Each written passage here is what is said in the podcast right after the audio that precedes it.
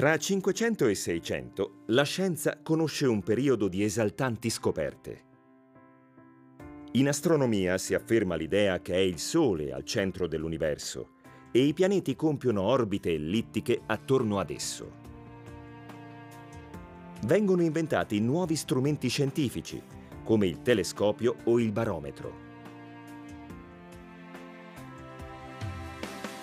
Con i suoi studi sul comportamento della luce, Newton rivoluziona l'ottica ed elabora una delle leggi fondamentali della fisica, la legge di gravitazione universale, che espone nel celebre trattato I Principia. Proprio lo scienziato inglese è uno degli artefici della nascita del calcolo infinitesimale, che segna un momento decisivo nell'evoluzione della matematica moderna. Un primato condiviso con il filosofo e matematico tedesco Leibniz, che negli stessi anni compie ricerche simili a quelle di Newton, giungendo alle medesime conclusioni. Non è l'invenzione di un semplice metodo di calcolo, ma di un nuovo modo di interpretare la realtà, basato sulla logica, sulla relazione tra le grandezze e la loro misurabilità. I loro studi sulle quantità infinitesimali o sulle nozioni di continuità e limite anticipano i concetti di funzione che verranno poi approfonditi nei secoli successivi. Integrale e derivata rappresentano il primo passo per lo sviluppo di una disciplina rivoluzionaria, l'analisi matematica, definita il più efficace strumento che la matematica abbia fornito all'indagine scientifica.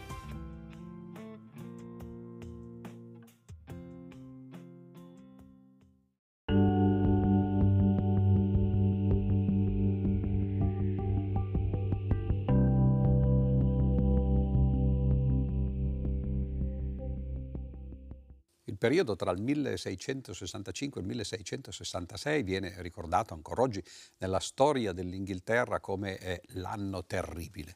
E fu veramente un periodo terribile perché eh, anzitutto ci fu eh, la peste che eh, miete vittime eh, partendo dalla capitale, Londra, e poi estendendosi nelle campagne circostanti, nei villaggi circostanti.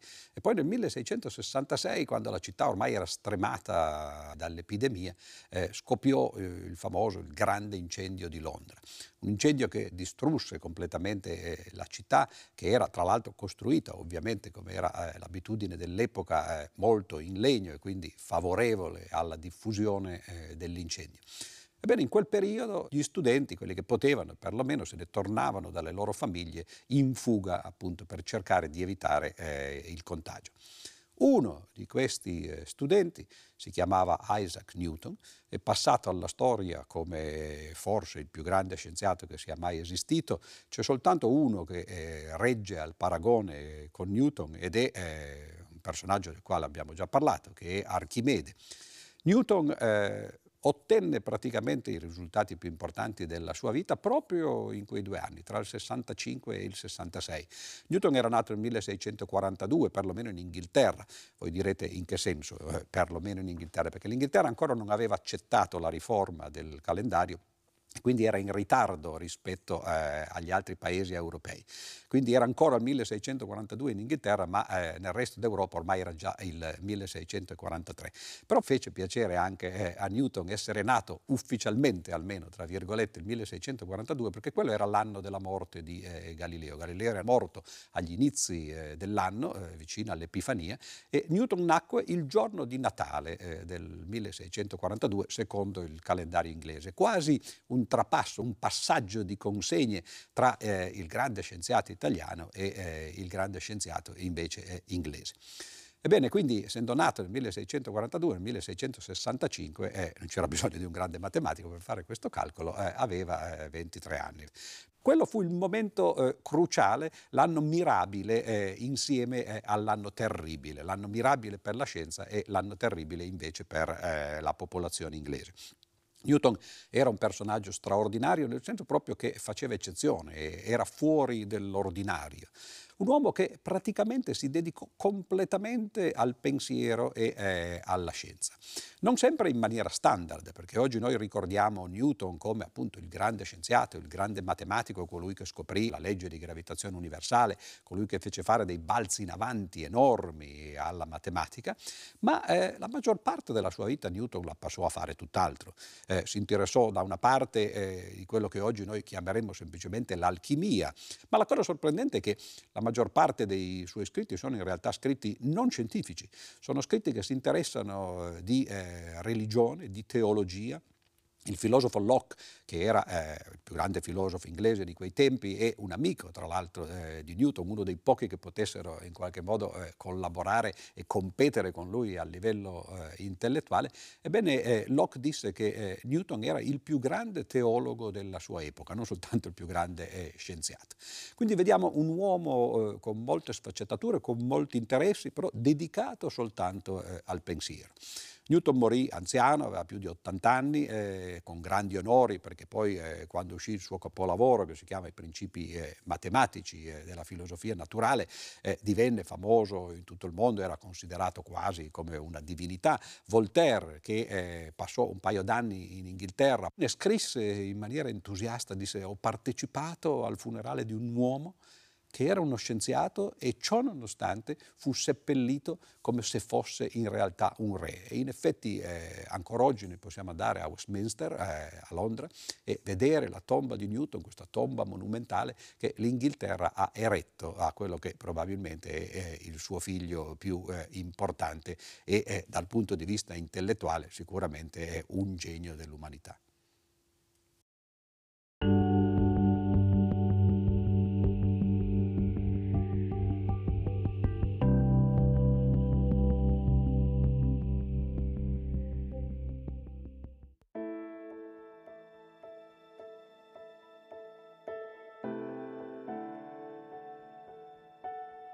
Tra il 1665 e il 66, Newton, per sfuggire alla peste, si ritirò nella casa di famiglia in campagna, occupandosi a tempo pieno di matematica e fisica. Fu un periodo particolarmente fecondo e produsse grandissimi risultati.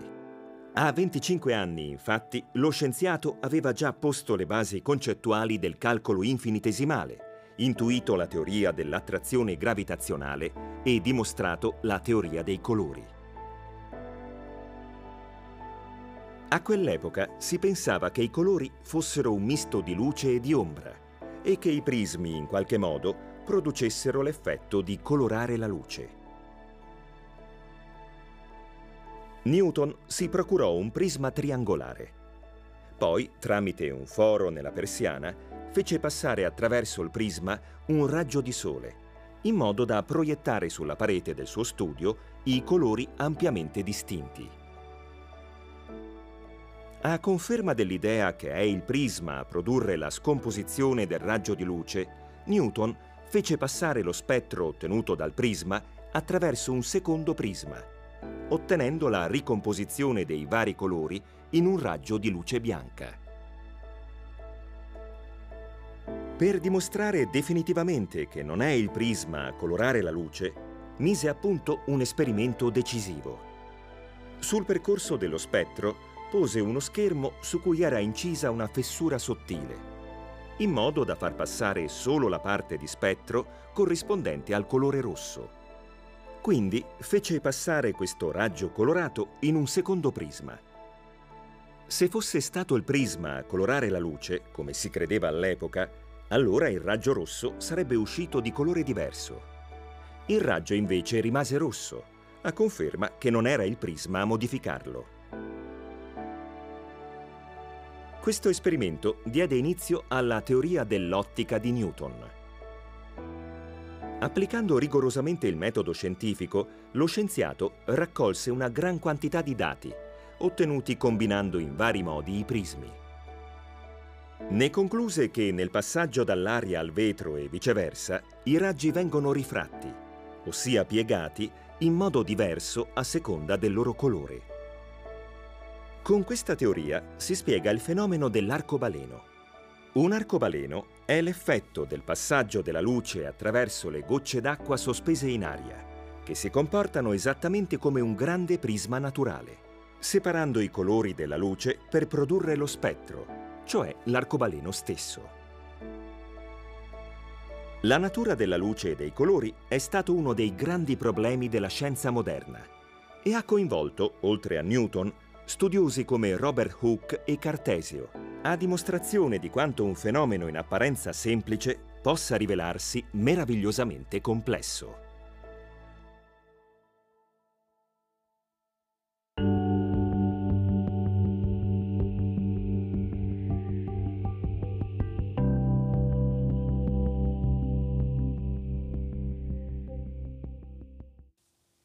Fisica ai tempi di Newton, ai tempi di Hooke, ma eh, ancora ai tempi di Galileo, eh, era una fisica eh, di tipo solamente qualitativo, si, dis- si, distinguevano i fenomeni l'uno dall'altro, ma non si cercava di precisare, o perlomeno non si era ancora riusciti a precisare con eh, dettaglio matematico quelle che erano le leggi per l'appunto eh, della fisica. Se voi leggete ad esempio il eh, grande libro di divulgazione scientifica di Galileo, i dialoghi sopra i due massimi sistemi del mondo, vi accorgete che praticamente non ci sono formule.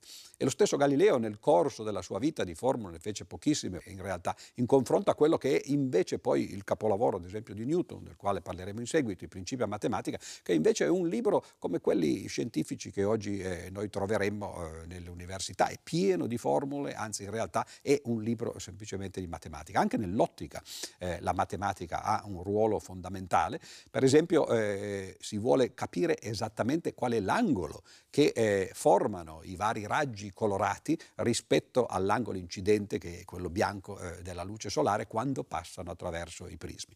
Ebbene, per poter descrivere questo genere di cose, ad esempio questi rapporti tra gli angoli, beh, eh, c'era bisogno di una matematica molto molto più avanzata di quella che eh, per esempio conosceva eh, Galileo. C'era bisogno della trigonometria, ad esempio la famosa legge di Snell dice proprio questo, che eh, gli angoli di rifrazione sono in realtà eh, proporzionali attraverso il loro seno, e il seno è una funzione trigonometrica, ai coefficienti eh, di rifrazione del materiale eh, di cui si sta parlando. Ecco che quindi la matematica incomincia ad entrare dentro la scienza come il linguaggio fondamentale per poter parlare in maniera quantitativa, per poter fare i calcoli, per poter fare previsioni che poi si potessero mettere eh, in discussione attraverso gli esperimenti e vedere se gli esperimenti effettivamente coincidevano con le previsioni precise e calcolate che si erano fatte o se invece eh, non confermavano per l'appunto le teorie. Ecco, questo è il metodo scientifico e questo metodo scientifico, come vedete, ha come ingrediente fondamentale appunto la matematica. La matematica in realtà in tutte le sue sfaccettature, perché se noi prendiamo un famoso libro eh, di Galileo del 1623, Il Saggiatore, in cui si parlava delle comete, c'è una pagina che è diventata celebre, che parla dell'universo paragonato a un libro scritto in una certa lingua e questa lingua ha, come tutte le lingue, il suo alfabeto, i suoi caratteri. E quali sono i caratteri dell'alfabeto, eh, della lingua in cui è scritto il libro dell'universo? Galileo dice sono triangoli, cerchi e altre figure geometriche. Cioè per Galileo la geometria era il linguaggio che la matematica forniva alla descrizione del mondo. Come mai la geometria? Beh, c'erano i pianeti, per esempio, che giravano attorno al Sole seguendo certe orbite e le orbite, secondo Galileo, erano per esempio dei cerchi o degli archi di cerchio. Oggi noi sappiamo che le cose sono un po' più complicate, le orbite sono in realtà eh, delle sezioni coniche, sezioni coniche che erano state studiate dai greci ma senza avere nessun, eh, nessuna idea che poi duemila anni dopo qualcuno le avrebbe applicate eh, in questo modo modo. E poi man mano, quando si arriva per esempio all'ottica, quando si arriverà alla gravitazione universale, ecco che entrano come linguaggio della matematica molti altri dialetti. La geometria rimane fondamentale, ma anche per esempio la trigonometria nel caso dell'ottica, oppure l'analisi alla quale arriveremo tra un momento eh, nel caso della gravitazione, tutte eh, le lingue particolari della matematica, tutti i dialetti che la matematica parla, vengono in realtà usati prima o poi eh, nella scienza. Ed è per questo che eh, diventa quasi in, in, impossibile separare le due parti, cioè la parte matematica e la parte scientifica. Molti pensano ad esempio che la fisica, soprattutto la fisica teorica e oggi addirittura anche la chimica e una buona parte ormai della biologia, non siano altro che matematica applicata. Questo ovviamente è in parte la visione di un matematico che parla pro domo sua, ma non è, credo, eh, eccessivo questo eh, atteggiamento di eh, considerare la matematica come il nucleo cruciale delle scienze. Tutto ciò che non è matematizzabile non fa parte a pieno diritto eh, della scienza, rimane ancora nell'ambito dell'umanesimo, della filosofia ed è soltanto nel momento in cui si riescono a fare teorie matematiche precise, a formulare attraverso leggi matematiche, a fare calcoli attraverso eh, eh, l'uso di queste leggi matematiche, che eh, si passa dalla pre-scienza, diciamo così, o dalla scienza intuitiva, descrittiva, semplicemente descrittiva, alla scienza vera, alla scienza moderna.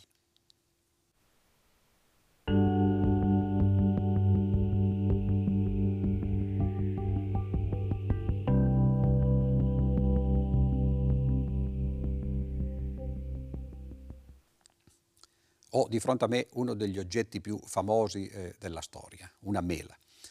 La mela è passata alla storia per eh, tantissimi motivi, fa parte di molti miti. Uno dei miti eh, più noti sulla, sulla mela della storia è la famosa mela che sarebbe caduta sulla testa di Newton in quei famosi anni 1665-1666 in cui Newton si ritirò eh, in campagna per eh, sfuggire alla peste che stava eh, mietendo vittime eh, a Londra e eh, nei dintorni e un giorno seduto appunto eh, sotto un albero di mele, gli cadde una mela in testa, questo è il mito, e lui capì il trucco, diciamo così, l'idea della legge di gravitazione universale.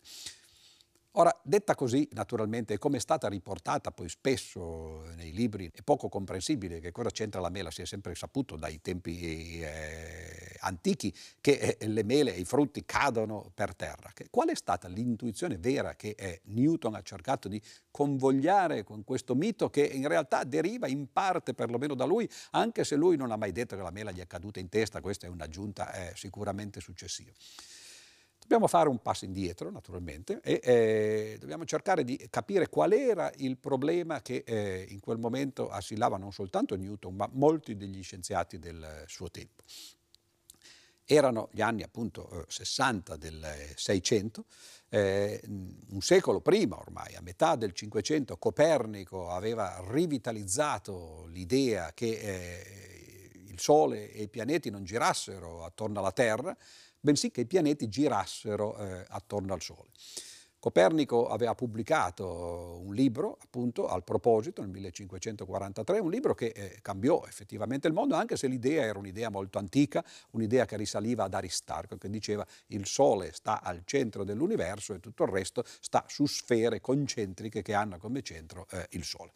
Copernico rivitalizzò questa eh, idea, questa teoria eliocentrica a metà del Cinquecento e Galileo ovviamente fu uno di coloro che sposarono il copernicanesimo insieme a Keplero eh, dall'altra parte e addirittura quando poi Galileo fu eh, processato nel 1633 per il libro che aveva scritto l'anno prima, eh, I dialoghi sopra i due massimi sistemi del mondo, il sistema tolemaico e il sistema copernicano erano per l'appunto i due sistemi di cui parlava già il titolo del eh, suo libro. Il problema ormai era cercare di descrivere attraverso leggi matematiche quali fossero effettivamente i moti eh, dei pianeti. In parte questo era già stato fatto da Keplero. Keplero aveva enunciato tre leggi senza dimostrarle, erano semplicemente per lui leggi eh, sperimentali, aveva guardato i dati che gli astronomi, in particolare il suo maestro Tycho Brahe, avevano raccolto nel corso di osservazioni decennali, notate che siamo appunto agli inizi del 600 per ora e eh, di strumenti non ce n'erano praticamente a disposizione se non poi il cannocchiale che arriverà nel 1609 con i primi eh, risultati e le prime osservazioni di eh, Galileo. Ma prima gli astronomi a occhio nudo usavano usando strumenti, diciamo così, di fortuna, eh, però molto sofisticati spesso, costruzioni, mettendosi magari in buche molto profonde per evitare di essere distratti dalla luce. Avevano fatto molte osservazioni molto precise. Keplero studiando queste osservazioni, era arrivato in due riprese a enunciare tre leggi fondamentali sul moto dei pianeti.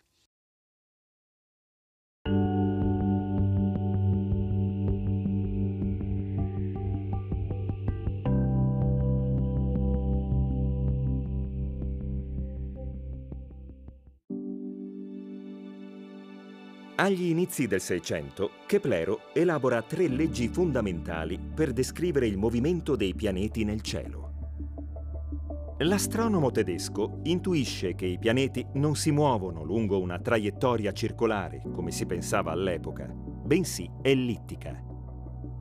L'ellissi è una sorta di cerchio leggermente schiacciato, caratterizzato da due fuochi e da un raggio che non possiede sempre lo stesso valore. La prima legge di Keplero afferma dunque che le orbite dei pianeti attorno al Sole sono ellittiche e che il Sole non sta al centro, ma occupa uno dei due fuochi. Per questa ragione, ogni pianeta, durante il suo moto, può trovarsi più vicino o più lontano dal Sole. Variando la distanza, varia anche la velocità del movimento.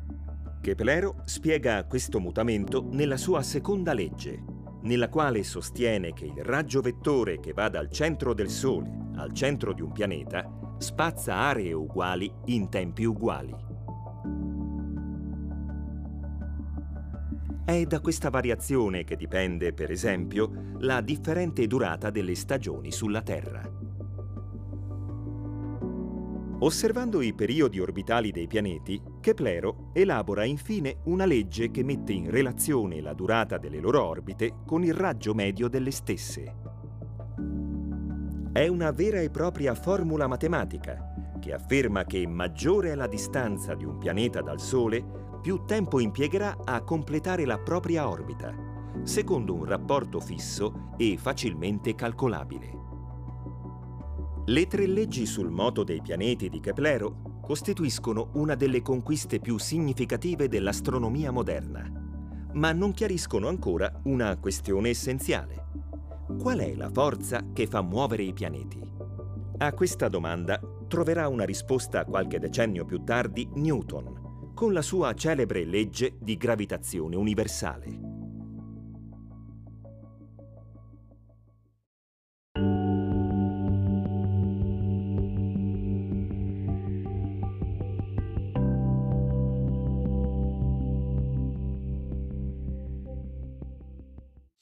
Ora, queste tre leggi erano leggi effettivamente matematiche, che permettevano di cominciare a fare dei conti precisi su quello che succedeva eh, intorno a noi eh, nel cosmo. Tutti sapevano che è vero, i pianeti si muovono secondo ellissi, ma il fatto che ci fosse voluto così tanto tempo per accorgersi che si trattava di ellissi e non di cerchi significava che erano ellissi poco schiacciate, molto simili a dei cerchi. E allora molti all'epoca di Newton, non soltanto eh, lui, ma anche per esempio Hooke eh, e altri addirittura, Halley che poi divenne famoso per eh, la cometa che porta il suo nome, avevano provato a vedere che cosa succedeva in prima approssimazione, supponendo che le orbite dei pianeti fossero circolari e usando la terza legge di Keplero che legava, eh, in questo caso, il raggio veramente del cerchio e non il raggio medio dell'orbita ellittica, con i tempi eh, di eh, rivoluzione. E si erano accorti che in quel caso l'accelerazione del pianeta attorno al, al Sole era inversamente proporzionale al raggio al quadrato. Per la prima volta nella storia si era trovata una formula che poi diventerà famosa perché sarà la formula appunto che Newton eh, userà per eh, descrivere la gravitazione universale, la famosa legge di, eh, dell'inverso eh, del quadrato eh, della distanza. Come si lega tutto questo discorso eh, sulle leggi di Keplero con la mela eh, che cade sulla testa di Newton e eh, con la gravitazione? Beh, dai tempi antichi naturalmente tutti sapevano che le cose cadono sulla Terra e che c'è quella che si potrebbe chiamare una forza di gravità che fa cadere i corpi verso eh, il centro della Terra, ma naturalmente sulla superficie della Terra che poi eh, li blocca. Però dal punto di vista cosmologico c'è qualche cos'altro che gira intorno alla Terra, anche nel sistema copernicano. È vero, la Terra questa volta gira intorno al Sole, ma intorno alla Terra c'è eh, la Luna. La Luna gira appunto eh, intorno alla Terra. Ora, qual è la forza che tiene la Luna in orbita attorno alla Terra e come questa forza si paragona con quella che è la gravità, cioè che fa cadere le mele. Che legame c'è fra la mela qui sulla superficie terrestre e la Luna lassù? Beh, questo fu il primo grande risultato eh, di Newton. Newton si pose il problema e quando vide cadere probabilmente questa mela eh, dall'albero si chiese ma non sarà che la forza che fa cadere la luna in ogni istante verso la terra sia la stessa che fa cadere la, la mela sulla superficie terrestre quando si stacca dall'albero? Anzitutto dobbiamo eh, porci la domanda in che senso la luna cade eh, verso la terra. Beh, eh, l'idea di Newton era eh, che c'è un principio, un principio che era stato enunciato prima di lui da Cartesio, il cosiddetto principio di inerzia, che dice che i corpi si muovono di moto rettilineo uniforme a meno che non intervenga qualche forza a eh, distoglierli da questo moto rettilineo. Quando noi vediamo un corpo che si muove come la Luna intorno alla Terra, ci deve essere una forza che in ogni istante gli impedisce di andare per la tangente, come si direbbe in gergo, e che invece la fa cadere un pochettino verso la Terra in modo da tenerla in orbita. Questo è uno degli ingredienti fondamentali che Newton mette nella sua teoria matematica della gravitazione, la combinazione del principio di inerzia che farebbe continuare su una linea retta i corpi che muovono eh, intorno a noi e la combinazione di una forza attrattiva verso la Terra che invece fa cadere la Luna continuamente e la tiene in un'orbita circolare. Newton si pone il problema di eh, vedere qual è la relazione tra la forza che fa cadere la mela su questa Terra e la forza che invece fa cadere la Luna e in, la tiene in orbita eh, attorno alla Terra. Questa volta Newton ha delle formule in mano ha derivato l'accelerazione dei pianeti che girano su orbite circolari attorno ad un centro di attrazione usando la terza legge di Keplero e supponendo che le orbite siano circolari, questa naturalmente è una supposizione, è una grande semplificazione, poi in seguito eh, Newton la farà poi eh, in generale, Può però calcolare qual è il valore di quanto cade la Luna rispetto eh, alla Terra in un certo intervallo di tempo, calcola di quanto cade una mela e nello stesso intervallo di tempo, suppone che sia la stessa forza a far cadere la mela e la Luna, dunque se la forza di gravità deve essere una forza che è inversamente proporzionale al quadrato della distanza, sa qual è la distanza della Luna che è circa 60 raggi terrestri, come già sapevano eh, gli antichi, fa il parallelo parallelo, se è 60 eh, raggi terrestri e la proporzionalità è col quadrato, la forza che fa cadere la Luna deve essere 3600 volte più debole di quella che fa cadere la mela. Fa i conti e si accorge che praticamente i numeri coincidono. Di quanto cade la Luna in un certo periodo di tempo rispetto a quanto cade una mela? Beh, sappiamo che il rapporto tra la forza di gravità su questa Terra e la forza di gravità alla distanza della Luna è di 1 su 3600 e quindi in un secondo la mela cade della stessa quantità di cui cade la Luna in 3600 secondi. Ora 60 secondi sono un minuto, 60 minuti eh, sono un'ora, quindi in un'ora la Luna cade della stessa distanza di cui la mela cade in un secondo. Ha capito che si tratta non di due forze diverse, una responsabile della caduta dei gravi come le mele e l'altra invece responsabile della tenuta in orbita della Luna, ma è la stessa forza, una unica forza che varia con l'inverso del quadrato della distanza e che lega fra loro appunto eh, i fenomeni che avvengono sulla superficie della Terra, ma anche quelli che avvengono nel cosmo, cioè molto lontani da noi, eh, tanto lontani quanto può essere la Luna. Ha per la prima volta unificato due forze che invece risultano essere semplicemente due effetti di un'unica forza.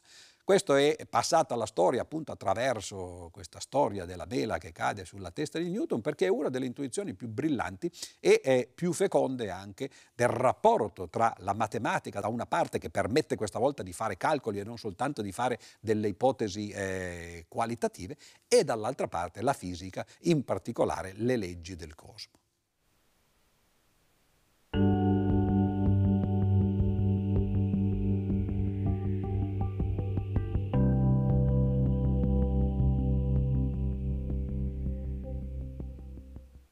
Newton, durante i suoi anni mirabili, eh, che erano gli stessi appunto degli anni della peste, scopre che può usare la matematica a fini molto precisi per fare calcoli di ciò che succede nel cosmo, in particolare la Luna, ma poi più in generale i pianeti, le comete e così via.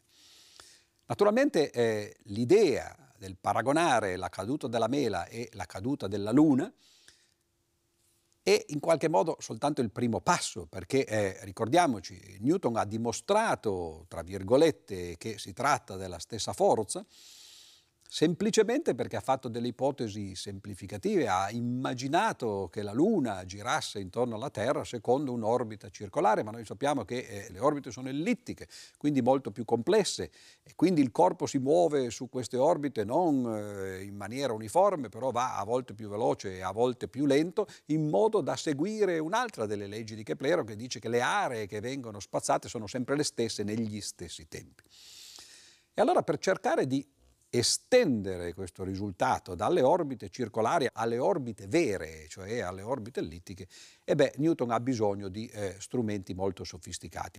E questo è uno dei grandi lasciti che poi Newton eh, ha fatto all'umanità, una delle sue eredità, è stato quello di forgiare questo strumento che oggi si chiama analisi matematica, farlo diventare uno strumento completo, un qualche cosa di autosufficiente in modo da poter affrontare anche i problemi più complicati. Un salto di qualità enorme rispetto appunto a quello che eh, aveva fatto eh, Galileo. Però dobbiamo fare un passo indietro per cercare di capire che cos'è questa analisi matematica, quali sono eh, gli oggetti di cui tratta questa analisi matematica. L'idea dell'analisi matematica è di rappresentare ciò che succede nel mondo, eh, per esempio lo spazio percorso da eh, un oggetto in un certo tempo attraverso delle figure, delle curve, come potremmo chiamarle oggi. Oggi noi siamo abbastanza abituati a queste rappresentazioni grafiche eh, di, eh, di, curve e quindi eh, la cosa non, non, è sorprendente, però all'epoca, eh, stiamo parlando di eh, tre secoli e mezzo fa, beh, la cosa era ancora in divenire. Dobbiamo fare in realtà due passi indietro, perché queste funzioni, queste curve, sono curve eh, che richiedono una nozione di numero che non è la nozione di numero banale, naturale, e infatti non a caso viene chiamato numero naturale, che avevano gli antichi.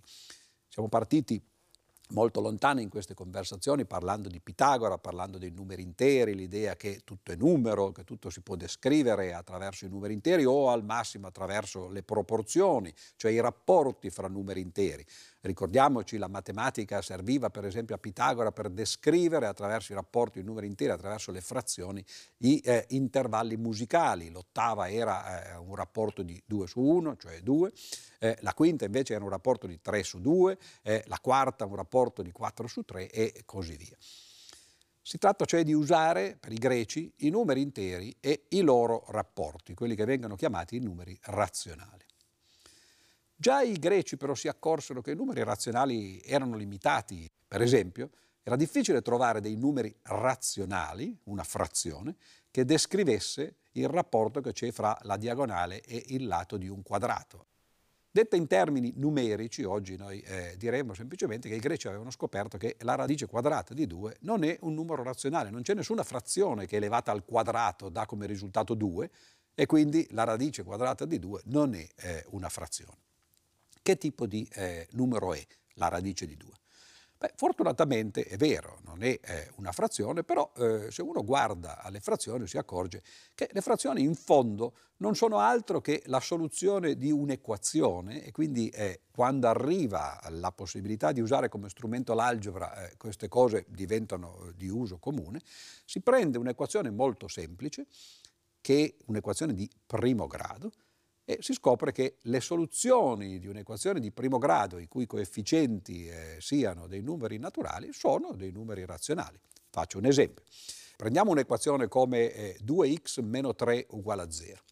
Per risolverla usiamo le tecniche che ci insegnano fin dalle elementari, dalle medie, il meno 3 lo portiamo dall'altra parte dell'uguale, eh, l'equazione viene ridotta a 2x uguale a 3, poi la x eh, deve essere isolata ed è moltiplicata per 2, quindi bisogna dividere per 2 e il risultato è x uguale a 3 mezzi.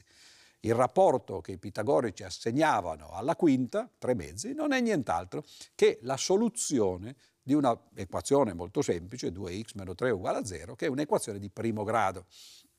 E allora quando eh, l'algebra entra nel gioco attraverso soprattutto gli arabi, eh, ai quali abbiamo accennato eh, in passato, ma già c'erano eh, stati prodromi fin dai babilonesi e così via, quindi mille, quattro millenni fa, allora si può dire va bene, è vero, eh, ci sono dei numeri come la radice di 2 che non sono numeri razionali, cioè non sono soluzioni di equazioni di primo grado. Però è banale eh, il fatto che la radice di 2 sia in realtà la soluzione di un'equazione di secondo grado. Qual è l'equazione che corrisponde alla radice di 2? Beh, è semplicemente x al quadrato meno 2 uguale a 0. In questo caso per risolverla si porta il meno 2 dall'altra parte, rimane x al quadrato uguale a 2, poi bisogna togliere il quadrato in questo caso, quindi bisogna fare radici quadrate e si fanno le radici quadrate da tutte e due le parti e si ottiene come risultato x uguale a radice quadrata di 2. Cioè la radice quadrata di 2 è vero, non è un numero razionale, non è la soluzione di un'equazione di primo grado, ma è la soluzione di un'equazione di secondo grado. Uno dei famosi problemi che i greci si posero è quello di un cubo. Come si fa a raddoppiare il volume di un cubo? Beh, bisogna risolvere in questo caso un'equazione di terzo grado. Un'equazione di terzo grado che ha come soluzione la radice cubica di 2 e questo è qualcosa che i greci non riuscivano a, a, gestire con i loro strumenti perché loro usavano solo riga e compasso. Con la riga e col compasso non si riescono a fare le radici cubiche. Come mai? Questo lo si scoprì poi in seguito quando arrivò Cartesio. Cartesio incominciò a descrivere attraverso delle equazioni le curve e si accorse che per esempio i cerchi venivano descritti da eh, equazioni quadratiche, l'equazione del cerchio per chi se la ricorda è x al quadrato più y al quadrato uguale al raggio al quadrato, ebbene ci sono dei quadrati, mentre invece nel caso del, de, della duplicazione eh, de, del cubo eh, intervengono delle radici cubiche che con le equazioni quadratiche non hanno nulla a che vedere. Quindi con la riga e col compasso non si possono risolvere equazioni cubiche, ma si può immaginare che si possono estendere i numeri in maniera da avere non soltanto i numeri razionali, le soluzioni di equazioni di primo grado, ma le soluzioni di equazioni di qualunque grado. Quindi secondo grado cominciano ad arrivare le radici quadrate, terzo grado le radici cubiche e così via. Questi numeri, i numeri che sono soluzioni di equazioni che hanno coefficienti interi, si chiamano numeri algebrici, non a caso, perché risolvono equazioni che sono tipiche dell'algebra. Però c'è un problema che già i greci si posano, ed è eh, quanto vale il rapporto fra la circonferenza e il diametro di un cerchio, il famoso pi greco al quale abbiamo alluso quando parlavamo di Archimede, che scoprì che questo pi greco entra eh, come il prezzemolo in tutte le formule che hanno a che fare con la circonferenza, l'area del cerchio, la superficie, il volume delle sfere no? e così via.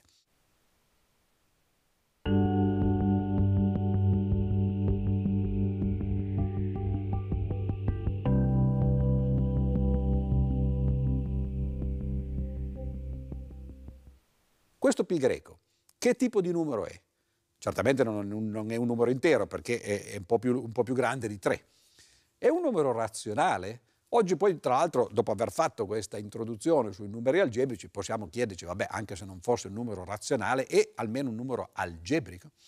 E la cosa interessante, ma questo si scoprì poi soltanto nell'Ottocento, è che eh, anche per descrivere cose semplici, numeri, rapporti, diciamo così, geometrici semplici eh, o perlomeno intuitivi, come quello tra la circonferenza e il diametro eh, di un cerchio, cioè pi greco, i numeri algebrici non bastano, bisogna aggiungere qualche altro tipo di numero. E allora si arriva, ma nel corso dei secoli, dei millenni addirittura, a parlare di quelli che sono i numeri reali. I numeri reali non sono soltanto soluzioni di equazioni, ma sono qualcosa che va oltre queste soluzioni di equazioni. E come si fa a descrivere allora i numeri reali se non attraverso delle equazioni? Ed è qui che interviene appunto l'analisi. L'algebra praticamente tratta dei numeri algebrici, delle soluzioni delle equazioni, tra i quali ci sono naturalmente i numeri interi, i numeri razionali, le radici quadrate, cubiche di vario genere. Il passo successivo è andare ancora oltre ed entrare in questo campo molto più esteso che si chiama l'analisi, in cui intervengono non solo le soluzioni delle equazioni, ma numeri di altro genere. Quali sono però questi numeri? Come si fa ad arrivare a questi numeri? Come si fa a descrivere matematicamente un rapporto come quello fra eh, la circonferenza e il diametro di un cerchio che non si riesce a descrivere attraverso l- nessuna equazione di qualunque grado, finita? Beh, eh, la soluzione in realtà è già contenuta quasi automaticamente in questa clausola. Se non possiamo usare equazioni finite, e questa è la grande idea di Newton, è quella di passare a equazioni infinite, cioè estendere le operazioni solite, la somma, il prodotto, le divisioni, le moltiplicazioni, in maniera da poter avere una quantità infinita di addendi o di fattori eh, e così via. La cosa più facile da dire che è da fare perché con l'infinito bisogna stare molto attenti, ci sono paradossi in agguato da tutte le parti, questo era il motivo per cui i greci l'infinito non lo volevano trattare, anzi eh, l'avevano in qualche modo ostracizzato dal loro eh, pensiero. Uno dei paradossi più famosi sull'infinito eh, risale ovviamente già ai greci, agli eleatici. Eh, la scuola eleatica era una delle grandi scuole di pensiero dei eh, presocratici e eh, Parmenide, soprattutto il suo discepolo Zenone, avevano inventato eh, alcuni di questi paradossi proprio per far vedere che l'infinito era eh, un concetto sdrucciolevole. Il filosofo greco Zenone è un tenace fautore dell'idea di unità e immutabilità dell'essere. Proprio allo scopo di sostenere questa tesi, Zenone elabora una serie di paradossi che vogliono mettere in luce le contraddizioni insite nei concetti di molteplicità e di movimento. Il più celebre è senza dubbio il cosiddetto paradosso di Achille e la tartaruga. Zenone descrive un'ipotetica gara di corsa tra l'eroe greco e una tartaruga alla quale, indubbiamente sfavorita, viene concesso un certo vantaggio. Per raggiungerla, Achille percorre innanzitutto la distanza che li separa. Ma nel tempo impiegato per fare ciò, la tartaruga avrà coperto un tratto di strada in più. Ora Achille deve nuovamente correre fino al punto in cui si trova l'animale, che ancora una volta si sposterà di un segmento in più. Questo meccanismo si ripete ogni volta che Achille avanza. Egli perciò, per quanti sforzi compia e per quanto veloce possa essere, non potrà mai riprendere e superare la tartaruga. Per dimostrare l'impossibilità logica del movimento, il filosofo elabora anche un altro paradosso, detto della dicotomia. Egli afferma che un oggetto in movimento per percorrere una certa distanza deve percorrere la prima metà di tale distanza e, prima ancora, ne dovrà percorrere il primo quarto, il primo ottavo, il primo sedicesimo e così via. Ciò significa che l'oggetto deve percorrere un numero infinito di suddivisioni e non può farlo in un tempo finito, ragione per cui il moto non può iniziare. Secondo Zenone, ciò accade perché le distanze sono infinitamente decomponibili e dunque dovrebbero richiedere un tempo infinito per essere coperte. Un ragionamento plausibile per una scienza come quella greca che non ha molta dimestichezza con il concetto di infinito.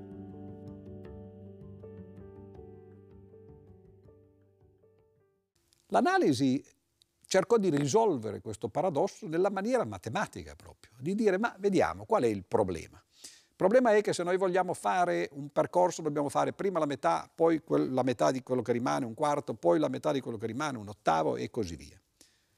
Però dobbiamo arrivare dagli inizi alla fine, cioè percorrere l'intero percorso. E allora questo deve significare, e questa è un'intuizione geniale, che un mezzo più un quarto più un ottavo, più un sedicesimo e così via, cioè una somma infinita di termini, può dare come risultato l'intero percorso, cioè 1. In altre parole, 1 si può scomporre non soltanto come un mezzo più un mezzo, per esempio, come due frazioni, oppure come un mezzo più un quarto più un quarto, eccetera, bensì si può scomporre come una somma infinita, un mezzo più un quarto più un ottavo più un sedicesimo, eccetera. E questo è già un primo passo. Benissimo, che cosa si scopre? Si scopre che la somma di infiniti addendi può dare come risultato un risultato finito. Naturalmente non è sempre così, perché se io faccio 1 più 1 più 1 più 1, naturalmente la somma continua a crescere e non si ferma mai. Quindi bisogna stare attenti nel momento in cui si arriva a somme infinite, a volte il risultato di una somma infinita è lui stesso infinito e altre volte il risultato di una somma finita è invece finito. Come fare a distinguere quando è che il risultato è finito da quando il risultato è infinito? Se noi sommiamo eh, infiniti addendi che però diventano sempre più piccoli, allora esiste la somma. E se invece eh, questi addendi ad un certo punto eh, hanno un limite che, che, non è zero, quindi per esempio nel caso di 1 più 1 più 1, allora la somma non esiste. Cioè gli addendi devono diventare sempre più piccoli, altrimenti sicuramente la somma va all'infinito. Ma non è sufficiente. E un controesempio del fatto che non sia sufficiente è che se noi prendiamo questa somma, un mezzo, più un terzo, più un quarto, più un quinto, più un sesto, cioè la somma di tutti gli inversi degli interi, anche lì gli addendi vanno sempre più eh, verso zero. Ma purtroppo quella somma va anche lei verso eh, l'infinito. E allora bisogna cercare di distinguere quali sono le somme infinite che eh, hanno un senso, che producono un risultato finito, e quelle che invece non hanno un senso, producono un risultato infinito. Questo è il primo problema che si trova di fronte eh, il calcolo infinitesimale che Newton e Leibniz eh, contemporaneamente stanno sviluppando in quegli anni 60-70 eh, del 600.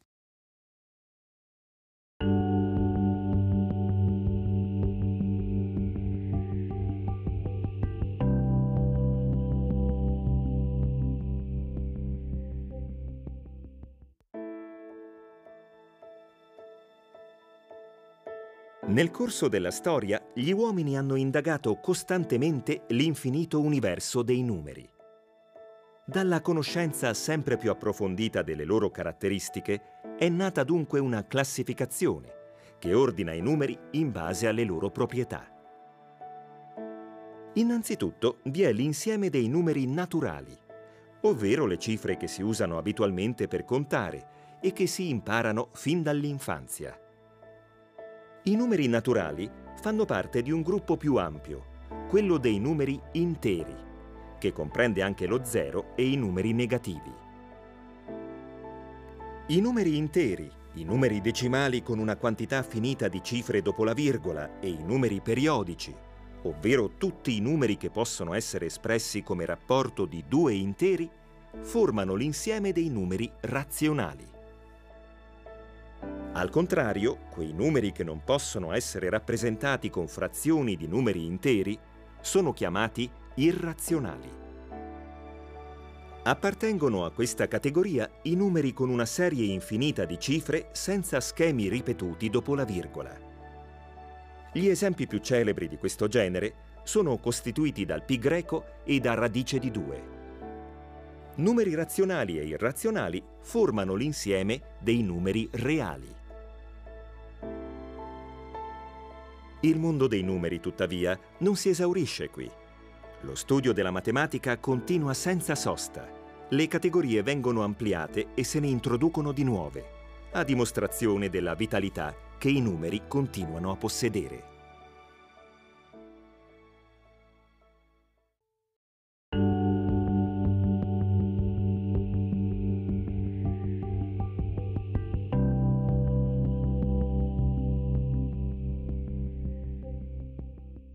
Capire esattamente quali somme infinite hanno come risultato un numero eh, finito e quali no, è una cosa che in realtà né Newton né Leibniz eh, cercarono di, eh, di, fare perché il loro da un certo punto di vista era un approccio intuitivo.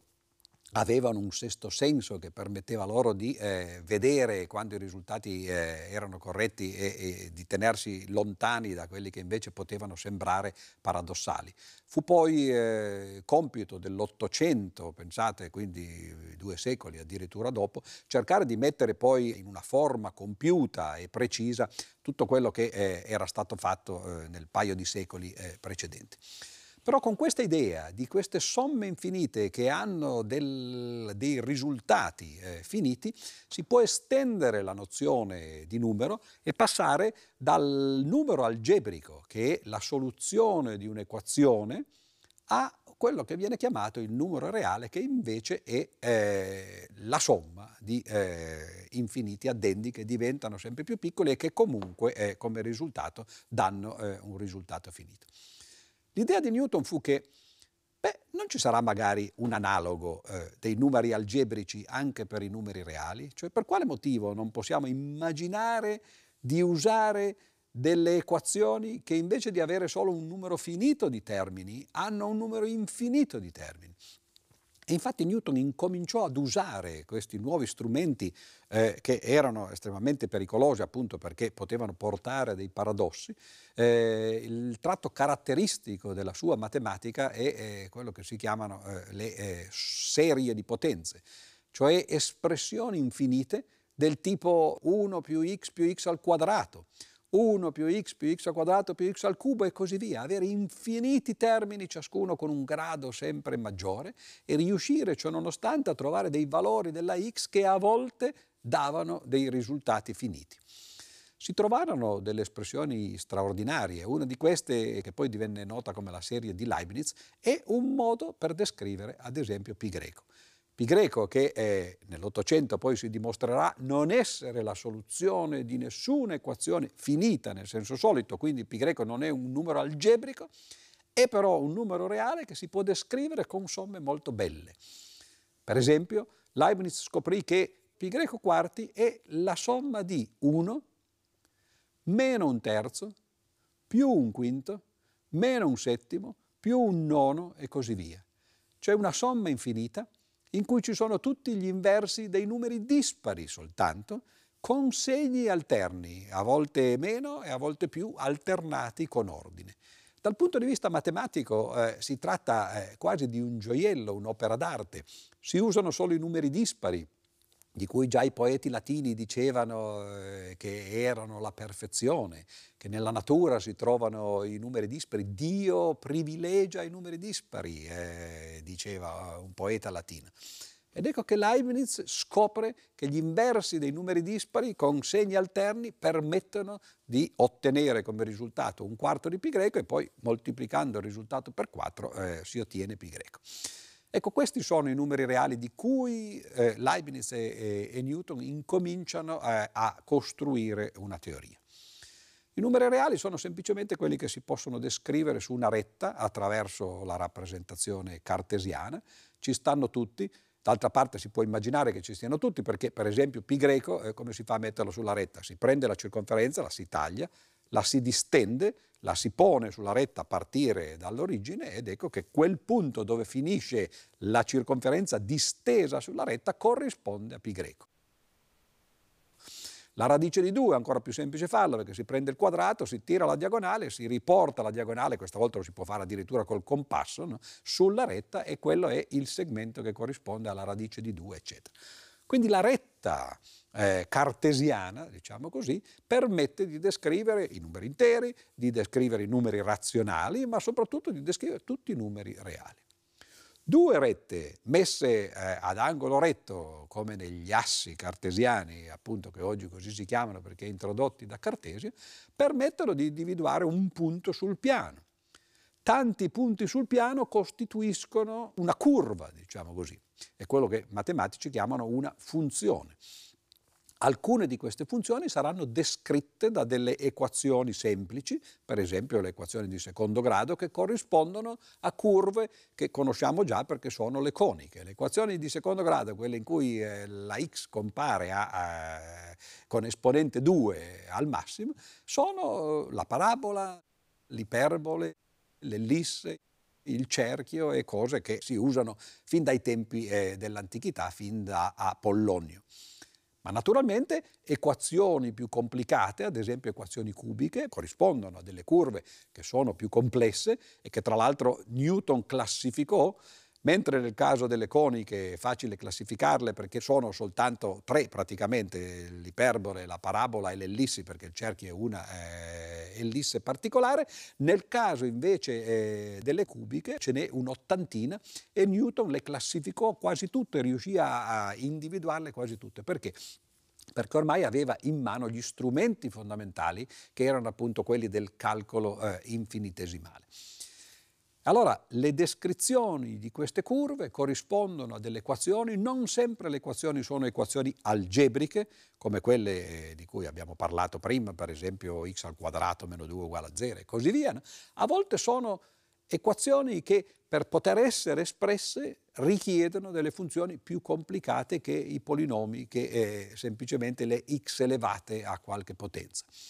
Il tipico esempio di un'equazione un po' più complessa di queste è dato dalle funzioni trigonometriche. Il seno e il coseno, per esempio, che hanno quella forma ondulatoria alla quale ormai siamo abituati perché spesso quando si tarano gli strumenti elettronici non si vedono appunto curve di questo genere e oggi i computer ce li danno automaticamente, gratuitamente, diciamo. Ebbene, seno e coseno sono delle funzioni di quel genere che non si possono descrivere attraverso equazioni algebriche, infatti non a caso si chiamano equazioni trascendenti la tangente, la cotangente e così via. Ma ce ne sono tanti altri, l'esponenziale ad esempio, il logaritmo, cioè nel momento in cui si introducono i numeri reali a differenza soltanto dei numeri algebrici o addirittura dei numeri razionali, si apre una cornucopia di eh, oggetti matematici che eh, saranno studiati nel corso dei secoli e naturalmente la cosa non è finita perché eh, non è che si sia poi andati molto avanti dal punto di vista del grado, per esempio. Si sono studiate le equazioni cubiche, le equazioni di quarto grado, eccetera, ma insomma eh, ogni, ogni, passo in avanti richiede spesso de- decenni, quando non secoli, eh, di attività, di studio eh, di risultati e di scoperte.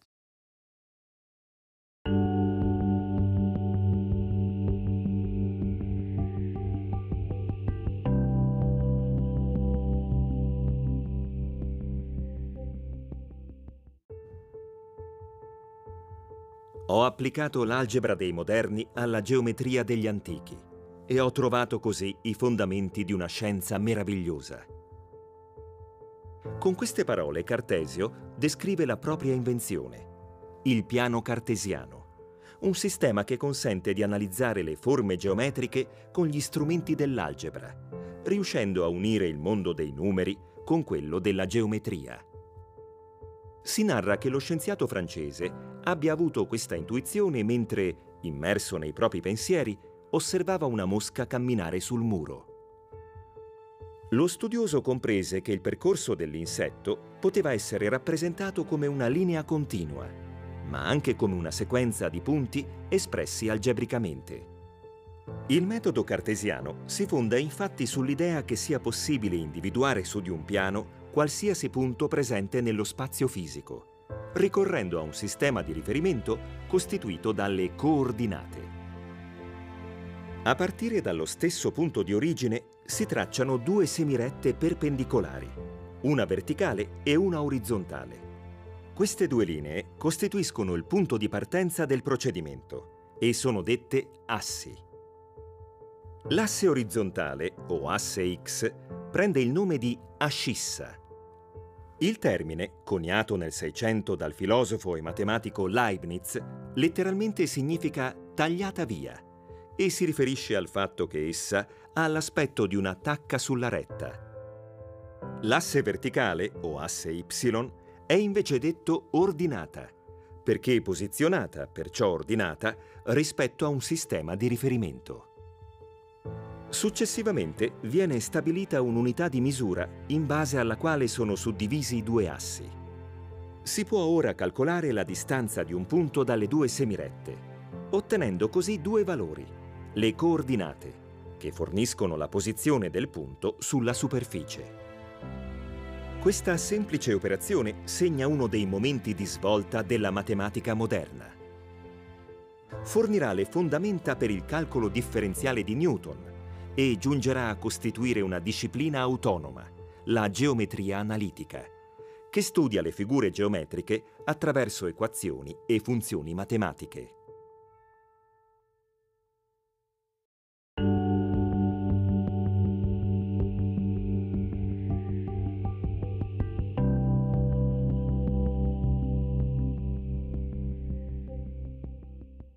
A questo punto però si possono descrivere in generale delle curve e cercare di dare una rappresentazione di queste curve attraverso delle equazioni e soprattutto queste curve possono descrivere cose che servono nelle applicazioni. Per esempio, nella meccanica, che è la parte basilare della fisica, si parla eh, ad esempio di velocità, di accelerazione, siamo tutti abituati, se non capiamo che cos'è la velocità e non sappiamo misurarla guardando il eh, contachilometri sul, eh, sulla nostra macchina, rischiamo di prenderci delle multe con l'autovelox. No? Eh, l'accelerazione, sappiamo che se acceleriamo troppo bruscamente veniamo buttati indietro sul sedile, no? bisogna stare attenti, eccetera. Come si descrivono? Queste quantità, la velocità e l'accelerazione, da un punto di vista matematico. Questo era qualcosa che già eh, nel Cinquecento, quindi prima ancora di Leibniz e Newton, si era cominciato a fare. E si era scoperta una cosa interessante, che eh, se uno disegna il percorso che, per esempio, un corpo in movimento, un'automobile ad esempio, descrive lo spazio che viene percorso rispetto al tempo, beh, ci si accorge che la velocità in ciascun istante di questo percorso non è nient'altro che misurata dalla tangente a questa curva. Cioè una nozione geometrica come quella della tangente a una curva, che potrebbe essere una cosa abbastanza settica, quando viene applicata al movimento dei corpi, eh beh, diventa immediatamente interpretabile come la velocità eh, del corpo eh, in quel punto. Ma naturalmente si può fare una curva che descrive non lo spazio che viene percorso, ma la velocità in ciascun punto eh, di quel percorso. A sua volta questa curva ha una certa forma che è legata a quella eh, precedente da una relazione matematica. Quali sono le tangenti della curva della velocità? Beh, si chiamano accelerazioni. Cioè l'accelerazione è la tangente della curva che descrive le velocità di quel corpo durante il suo movimento. E quindi le tangenti, le raffigurazioni geometriche diventano interpretabili da un punto di vista meccanico si arriva a un primo concetto eh, fondamentale dell'analisi matematica che è il concetto di derivata. Le derivate corrispondono a quantità come velocità, accelerazione, eccetera, nel caso della meccanica del moto dei corpi. Questo è un grande capitolo che viene incominciato a essere studiato nel Cinquecento da persone come Fermat, per esempio, come Pascal, che trovano dei modi analitici, dei calcoli, che permettono di calcolare per l'appunto eh, le equazioni delle tangenti. E abbiamo detto prima, appunto, le applicazioni no, possono essere molteplici, per esempio eh, al movimento, alle velocità e all'accelerazione.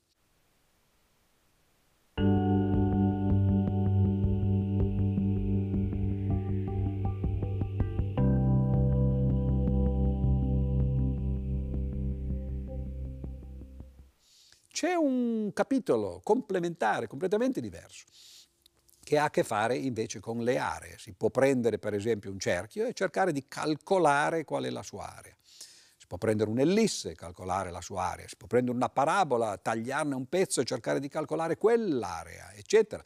Però ogni curva richiedeva un risultato separato e adesso invece con l'analisi quello che eh, si comincia a capire è che c'è eh, una nozione che corrisponde all'area descritta da una curva che ha una certa equazione e quella nozione è quella che si chiama l'integrale della funzione.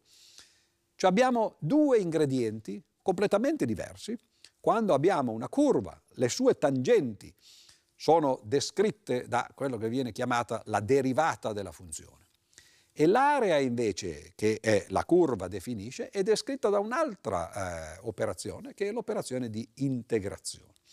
Quindi ci sono le derivate e gli integrali che sono due eh, caratteristiche completamente separate, anch'esse studiate già eh, indipendentemente nel Cinquecento, arrivano Leibniz e Newton indipendentemente e scoprono una cosa che per i matematici è meravigliosa, ci sono due cose così diverse fra di loro, le derivate da una parte e gli integrali dall'altra, le tangenti delle curve e le aree definite dalle curve che non hanno a prima vista nessuna relazione fra di loro.